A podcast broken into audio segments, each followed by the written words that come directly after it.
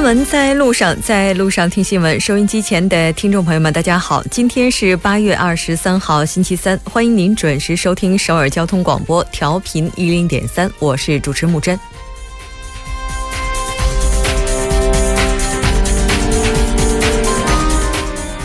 关注女性健康不仅仅是一句标语，更是一种责任。然而近日韩国爆出了卫生巾当中检测出有害物质事件，更令人震惊的是，销量排在前几位的产品当中也有不少被检测出致癌物质。截至目前，生产厂家以不能确定相关成分是否对人体有害为由拒负责任，韩国食药处也未能给出明确答复。我们在这里也敦促有关方尽早还女性一个安全的生活环境。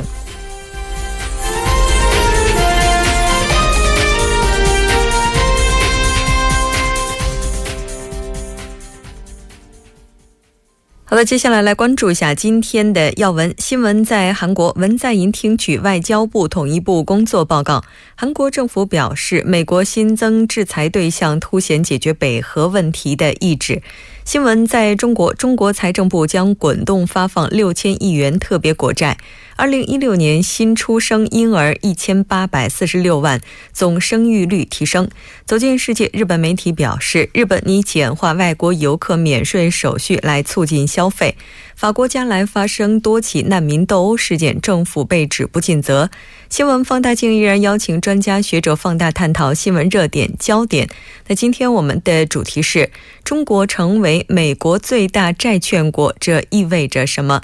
从每周一到周五晚6点，了解最新热点焦点，锁定调频 100.3， 新闻在路上。稍后是广告时间，广告过后马上回来。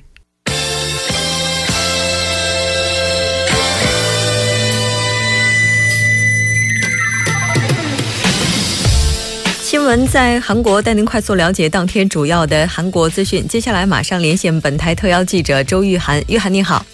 主播你好，很高兴跟玉涵一起来了解今天韩国方面的主要资讯。我们先来看一下第一条。好的，第一条是韩国总统文在寅今天听取外交部统一部的工作报告。我们来看一下这次的话，在外交问题方面都有哪些核心问题。好的，那么今天下午呢，韩国总统文在寅呢在政府首尔总部大楼呢听取了外交部和统一部的工作报告，并就和平解决北韩核问题、重建南北关系以及南北对话方案等呢与部门的主要负责人进行了商议。那么在报告会上呢，韩国外交部长官康京和呢就和平解决北韩核问题、构建和平体系、加强与国民沟通、建立与国民同行的这样一个外交等外交部的核心课题呢向总统进行了一个汇报。那么康京和就表示呢，为了应对北韩的核威胁呢，韩国应与美国进行紧密的协作，为抑制这个北韩可能再次发起的挑衅。那么外交部呢也会将以韩美同盟和国际社会合作为基础，不断进行外交方面的努力，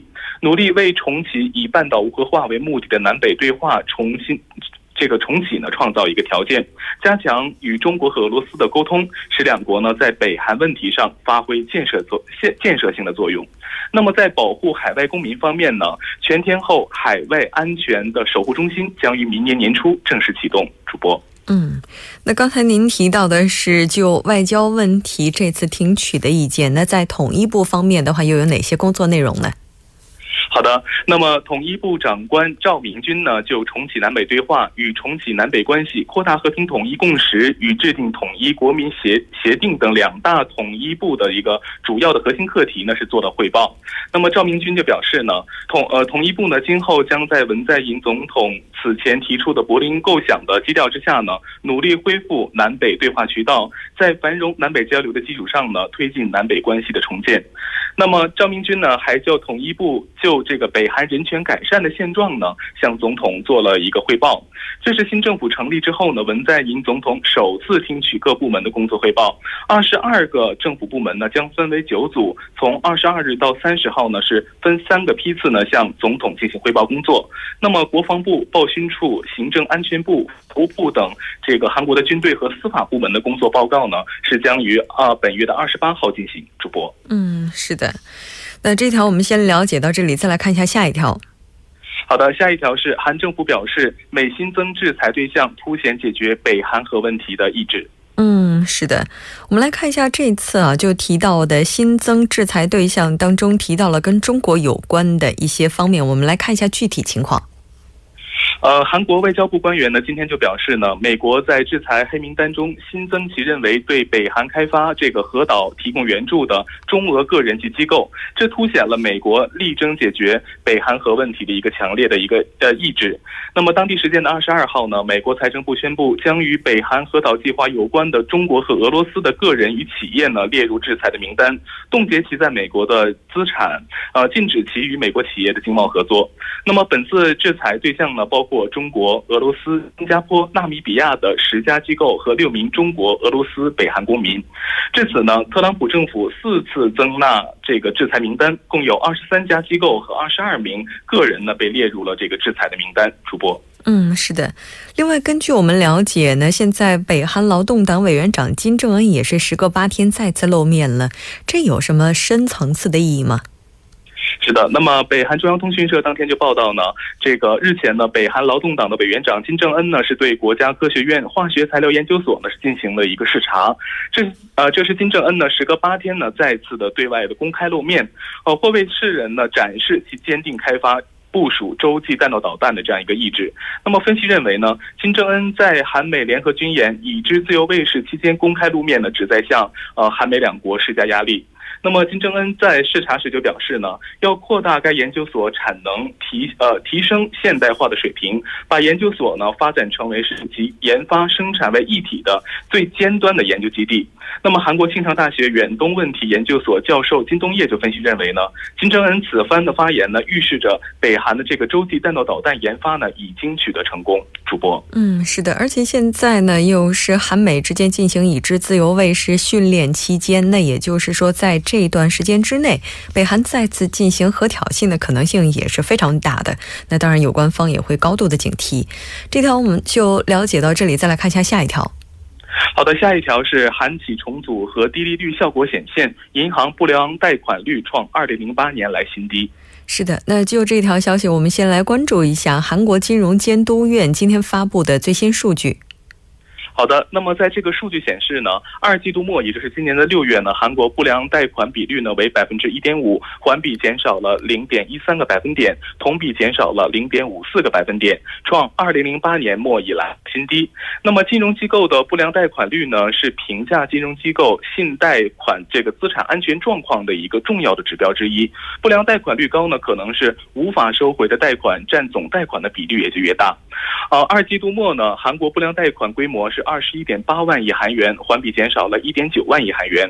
企业信贷不良贷款规模为 20万亿韩元， 占整体的 91.7%。 随后呢是家庭信贷和信用卡债权。 那么 金融监督院就表示呢， 韩国造船海运企业重组进入尾声和低利率效果显现， 成为大企业和家庭的不良贷款率下降的一个主因。 那刚才您提到的是比较大块的，像企业以及家庭信贷的这个不良贷款率情况怎么样呢？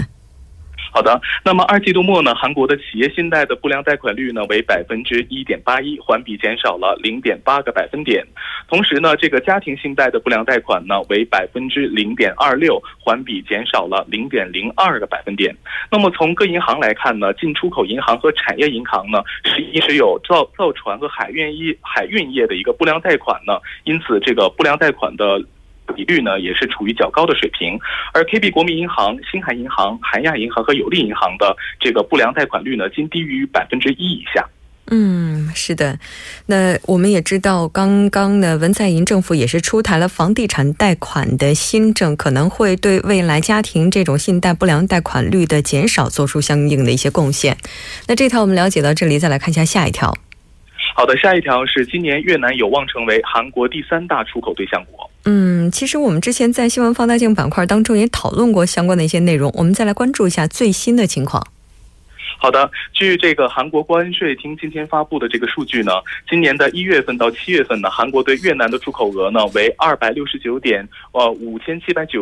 亿美元， 同比增长了 49.8%， 仅次于中国和美国，排名第3位。 同时呢， 韩国对越南出口增幅呢是全体出口增幅的3倍，居澳大利亚之后位居第2位。那么业界预测呢， 如果按照这样的一个发展趋势呢， 越南今年很有可能成为 继中国和美国之后呢， 韩国的第3大出口对象国。主播， 那越南吸引韩国投资的原因， 咱们今天也来分析一下简单的。 好的，那么韩国的企业就普遍认为， 越南的劳动力的操纵水平成熟且工资水平较低， 同时呢政府近年来呢是大力的吸引外资，出台一系列的优惠政策， 是吸引了企业在当地安家落户。主播， 是的，可能也和区位优势有着相当大的关系了。 好的，非常感谢玉涵给我们带来这一期连线， 我们下期节目再见。 再见。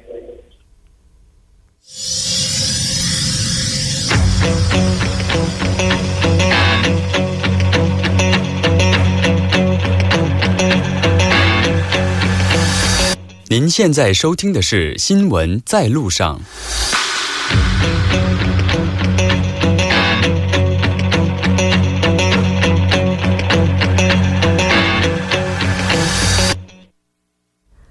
新闻在中国带您快速了解当天主要的中国资讯。 接下来马上连线我们本台的特邀记者王静秋。 静秋你好。 主播好，听众朋友们好。 很高兴跟静秋一起来了解今天中国方面的主要资讯。 那刚才在要闻当中我们也提到了， 中国财政部的话将会滚动地发行 6000亿元的特别国债， 我们来看一下到底是怎样的一个情况。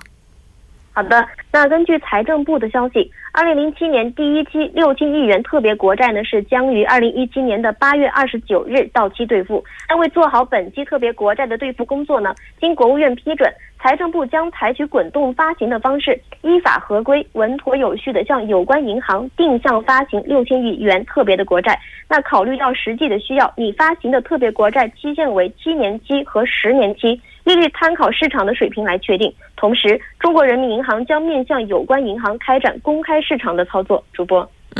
是的。 那这次特别国债的话， 它到底是怎样的一个概念呢？ 好的，那据人民银行研究局局长徐忠表示， 本次特别国债呢， 是滚动发行， 基本上是比照 2007年 的做法， 不会对金融市场和银行体系流动性产生影响。 那第一， 财政部新闻稿中提到的人民银行 将同时面向有关银行开展公开的市场操作， 那这表明财政政策与货币政策相协调配合， 维护特别国债滚动发行过程中金融市场的稳定。 第二， 特别国债参考市场的利率发行， 且7年期特别国债发行利率略低于10年期， 既尊重了市场又反映了合理的期限溢价， 有利于增强国债收益率的市场基准性。 第三， 央行公开市场操作有丰富的工具箱。 根据人民银行法 第23条， 人民银行在可公开市场买卖国债， 预计央行将于发行日当日启动 这个现券的买断工具， 通过债券二级市场 从金融机构买入 此次滚动发行的 6000亿元特别国债。 第四， 财政部在1级市场 面向有关银行发行特别国债， 当日央行在2级市场购入特别国债， 不会对债券1级市场发行和2级市场的交易形成抵触效应。 综合而言， 可实现财政债务总额不变， 人民银行资产债务负债表不变， 相关金融机构资产负债表不变， 银行体系流动性不变。 主播， 是的。 那周二10年的国开新券发行利率 目前来看是 4.24%， 也是稍微低于市场预期， 但是全天的资金面仍然是偏紧的。 整体来看的话， 可能月底特别国债的发行和前期的市场预期基本会保持一致。 那这条我们先了解到这里， 再来看一下下一条。 好的，下一条， 2016年 新出生婴儿是 1846万， 总生育率提升。 这应该是中国放开二胎政策之后生育率终于见成绩的一个结果吧。 我们来看一下相关报道。 好的， 国家卫生计委 21日 发布 2016年 中国卫生和计划生育事业发展统计公报。 那在这份公报当中显示， 全面两孩政策效应是逐步显现。 2016年 全国新出生的婴儿数为 1846万人， 总生育率提升至 1.7 以上。 总生育率呢， 是指一个国家或者地区的妇女在育龄期间， 每个妇女平均生育子女的数量。 那2016年 全国新出生婴儿数为 1846万人， 比2013年 增加了 200万， 总生育率提升到 1.7 以上。 在公报中显示， 全面两孩政策效应正在逐步释放。 2016年， 2孩及以上占出生人口的比重超过了 45%， 达到2000年以来的最高水平。全面两孩政策实施情况呢，是符合预判，出生人口数量平稳增加，政策实施满足了绝大数群众的生育意愿。那在公报当中指出，2016年5岁以下儿童死亡率由2015年的10%/10.7下降至10%/10.2，婴儿死亡率由2015年的10%/8.1下降至10%/7.5，孕产妇死亡率由2015年的10/10,000,020.1下降至10/10,019.9，居民主要健康指数总体上优于中高收入国家的平均水平。主播，是的。另外呢，我们之前在节目当中也报道过，说因为中国二胎政策放开，很多医院的床位非常紧张，也导致医疗资源的一些不足。那目前的话，据悉大医院的费用涨幅也有所下降，我们来关注一下。那在公报当中显示，2016年全国总诊疗人次达到了79.3亿人次，比上年增加了2.4亿人次。居民平均就诊5.8次，三级医院门诊和住院费用涨幅回落，人均住院药费5年来首次出现了负增长。那在2016年总诊疗人次当中，医院32.7亿人次，占41.2%；基层医疗卫生机构43.7亿人次，占5.1%；其他医疗机构2.9亿人次，占3.7%。与上年比较呢，医院诊疗人次增加了1.9亿人次，基层医疗卫生机构人次下降0.32亿人次，全国住院人数22,728万人，比上年增长了8%。2016年医院次均门诊费用是245.5元，按当年价格比上涨5%，按可比价格上涨了2.9%。人均住院费用8604.7元，按当年价格比呢是上涨了4.1%，按可比价格上涨了2%。各级公立医院当中，三级医院次均门诊费用上涨了3.9%，人均住院费用上涨了2%，涨幅比上年有所下降。主播，是的，之前在节目当中，静秋也介绍过，说中国现在医疗制度改革正在实行分级制，那相信未来这个分级制的话，也会减轻大医院的负担，可能医疗费用的话，其实也会有所下调。那这条我们了解到这里，再来看一下下一条。好的，下一条来自于国土资源部的消息。监理的矿探权呢是不得进入自然保护区。主播，我们来看一下相关规定。好的，国土资源部昨天发布消息称，将开展各类保护区内矿业权的清理工作。监理的矿探权呢是一律不得进入各类自然保护区内勘察、开采禁止区。国土资源部明确，各省级国土资源主管部门和各石油公司要以国家自然保护区为重点，对各类保护区禁止矿产资源勘察开采范围的矿业权进行一个全面的调查摸底、分类梳理、系统分析。国土资源部已经对国家级自然保护区内油气矿探权情况初步进行了一个梳理核查，已经有22个油气探矿权退出了保护区，面积6586平方千米，还对全国整装勘察区进行了调整，退出与国家级自然保护区重叠面积32405平方千米。那下一步，新立的矿探权一律不得进入各类自然保护区等勘察、开采禁止区，推动自然保护区内已有的矿探权、采矿权平稳有序的退出。主播，是的，之前近秋呢也报道过，说祁连山地区的话已经不再允许这些探矿进入保护区了。那其实这也是属于中国可持续发展过程当中的一环了。好的，非常感谢静秋给我们带来这一期连线，我们下期节目再见。好的，主播再见，听众朋友们再见。稍后我们来关注一下这一时段的路况、交通以及天气信息。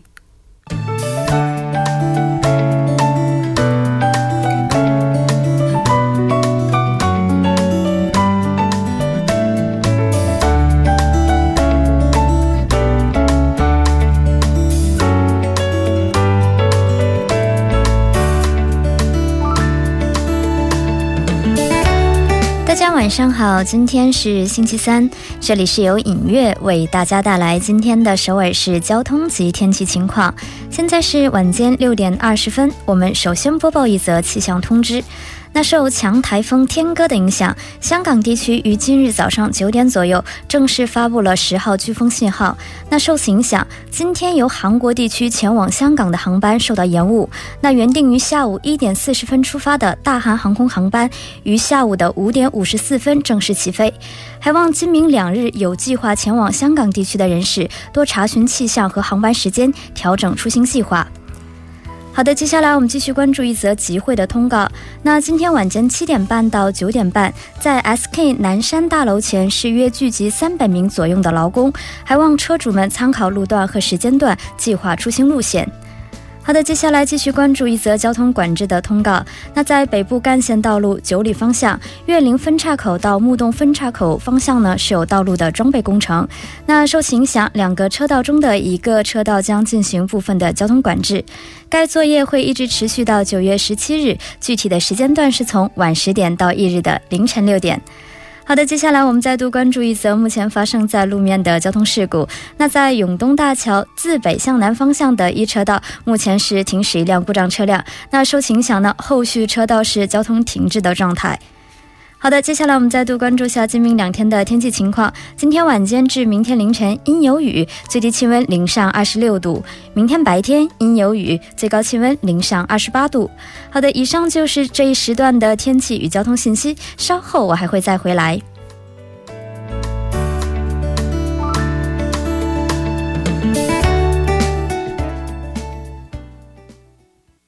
现在时刻是6点22分，这里是正在为您直播的 TBS EFM 调频 10.3 新闻在路上。那接下来马上为您带来我们今天的听首尔栏目，为您传达首尔市的一些新闻。当然首先还是要请出栏目嘉宾金勇。金小编你好。好，大家好，主持人好，很高兴跟金小编一起来了解今天首尔市的一些消息。我们先来看一下第一条吧。好，首尔市呢从24号起呢，一个月期间呢，举办一个叫做创造我想要的工作岗位的活动。这个是什么样的活动呢？就是19岁到34岁的青年们，他们是以3个人和8个人为一组，然后通过呢商讨或者是研究的方式，想出这个年轻人们想做的工作的一种类型，还有以及相关的一些政策方案。然后呢，每个队呢会得到首尔市政府提供的50万韩币的这个经济支持。然后呢，这个具体内容呢，可以通过2个网站上进行了解，是 3w.seoul.go.kr 或者是 job.job.seoul.go.kr。然后具体的申请书呢，可以通过这个网站，就是 oasis.seoul.go.kr 进行申请就可以了。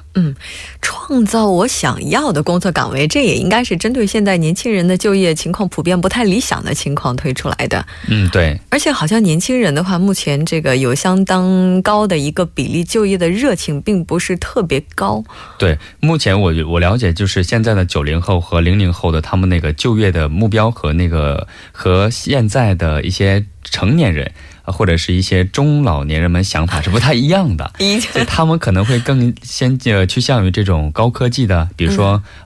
通过这个网络呀这样的一些创业，他们的点子可能相对来说更先进一点，我觉得更可能性更好一点。那其实随着时代的发展，这些就业工作岗位也应该要与时俱进，体现出来第4次工业革命这样的一个信号，是吧？对。那当然也希望大家都能够这个群力群策，多出点点子。当然也希望大家这些点子是脚踏实地的，不是凭空想象的这种天马行空式的，是吧？那这条我们了解到这里，再来看一下下一条。